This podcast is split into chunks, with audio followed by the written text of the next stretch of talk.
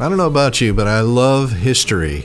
And one of the most interesting classes I took in college was history of science, history of various aspects of things. And that was even maybe more interesting. And today on Natural Health Dialogue with naturopathic Dr. Randy Lee, we're going to talk about the history of iridology. Iridology. It's got to be interesting. This is the first of the series that we'll do this month on different kinds of body works that we offer that will allow you to help figure out what's going on in your body. If you don't feel right, if there's something that doesn't feel normal to you, then you may want to get with one of our practitioners who does a specific area. Mm-hmm. The article that I'm writing, that I'm talking about today, the subject iridology, every one of us who are naturopathic doctors, and we have a group of 6 of us that work together, mm-hmm. 5 in my shop and then 1 out at the Integrity Health Spa. And we've all been certified in some form of iridology, some a full course in iridology, and some is a part of the rest of the training to get the naturopathic doctor. There's mm-hmm. a little bit of iridology in everyone's program, plus you can get also a master iridology certificate as well. And about half of us have the certification for iridology, but all 6 of us have both an interest and a general knowledge of the subject of iridology. What is it? That's my question. Yeah, basically, take the first part of that, iris, iridology. It has to do with being able to potentially use the colors, the patterns, the structure, of the iris of the eye. We also do a little bit with sclera, the white part of the eye, a little bit with the pupil. But what we're really looking for in iridology is what are the patterns? What are the stripes or the little different kinds of patterns look like teardrops or things like that? What in there? Where are they located within the iris? And then what do they represent as far as the body's concerned? Mm. And so it's one of the many tools that we use to try to figure out where you're having a problem. Now, I want to be up front and say that iridology does not diagnose any disease. We can't look at a place and say, hey, you know what, you've got XYZ disease. We don't do that. Mm-hmm. What we can do, because of the way it's put together, is we can tell you the area of your body where you're having some particular stress, and we can tell you whether that stress is acute or whether it's just foundational, or we can even tell in some cases that there's something that's permanent there. Mm. If a woman has a hysterectomy, there'll be a mark in her eye that'll show that she's had surgery there, and that's there. Now that mark doesn't go away because you're not going to get your ovaries back if you have a hysterectomy. Right. So if you have things that are missing, the mark will never go away. If you have something that's under stress, then the mark will change its shape a little bit. It may change its color, and the coloration has to do with whether or not that particular nerve that's in the iris of the eye is running from bottom to top or top to bottom, the location of it and the depth of it. All of those things are read within the eye. Even a lot to it. Even colorations within the eye will change, and those colorations can tell us things about what's going on. Now, you're talking about the outside of the eye, or looking in the at the retina in the back? We're talking about the surface of the iris of the eye. Oh, okay. What you see when you look at someone's eye. Okay. And we'll look at all of those. All the characteristics that are there. Most people, if you tell somebody, what do you know about that person's eye? They'll tell you, well, they got blue eyes, or they mm-hmm. got green eyes, or they got brown eyes. But we say, no, look more deeply than that. What do you actually see? And a good iridologist is going to actually take a very close-up picture of the iris of the eye. Kind of spooky to look at because all you see is just the iris of the eye and a little bit of the white around it. It's just a great big eye staring at you.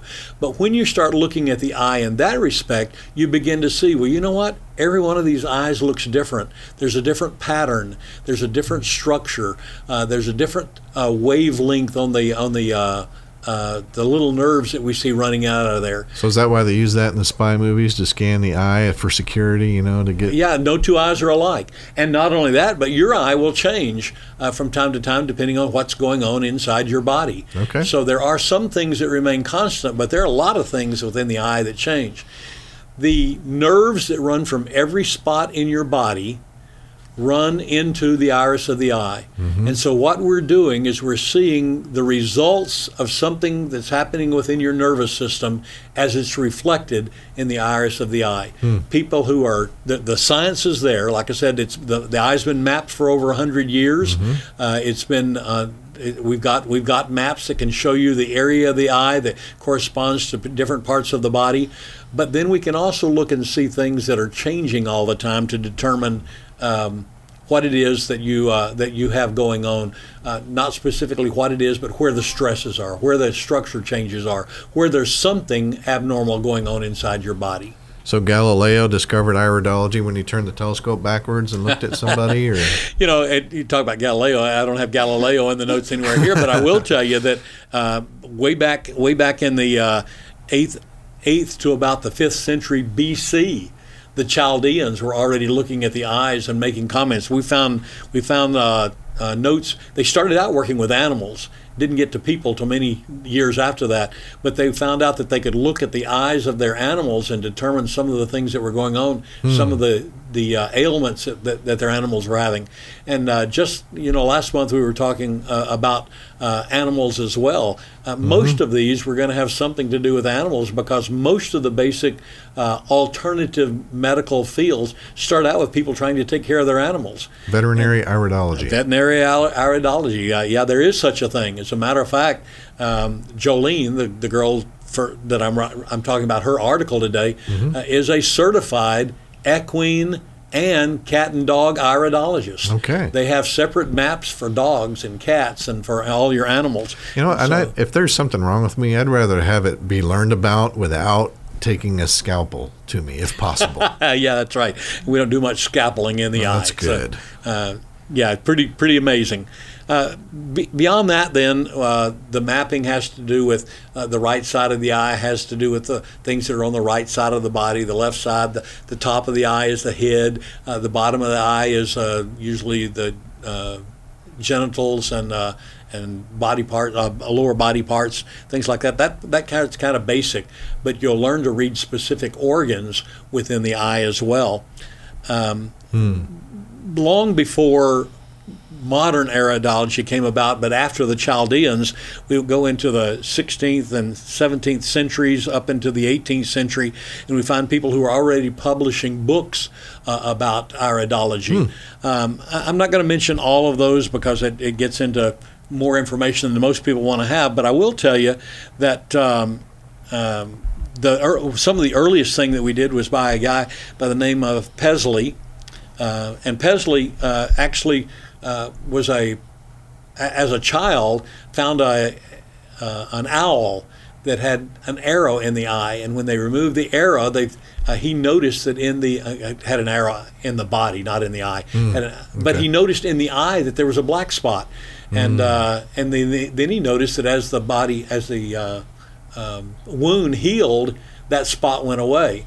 And so that was kind of the beginning of mapping of the iridologists. So you're saying that observant people throughout history have noticed changes in the eye based on what's happened to the body, and that accumulated knowledge is now being applied. That's absolutely true. And probably if we talk about modern iridology, the name that people will remember is Dr. Bernard Jensen. He's the guy that we've all studied.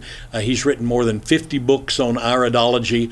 He's won global awards of distinction and recognition in the field of iridology, and he basically just says, and I'll sum it up with this, iridology is the art and science of analyzing the delicate structures of the colored portion of the eye, the iris. The iris presents the basic constitutional health level of the individual with detailed information pertaining to their physical strengths and their physical weaknesses. So we can learn a lot about what's going on in your body just by looking at the iris of the eye. All right. Well, I look forward to hearing more about that. Time's up for today, and we'll see you next week. You bet.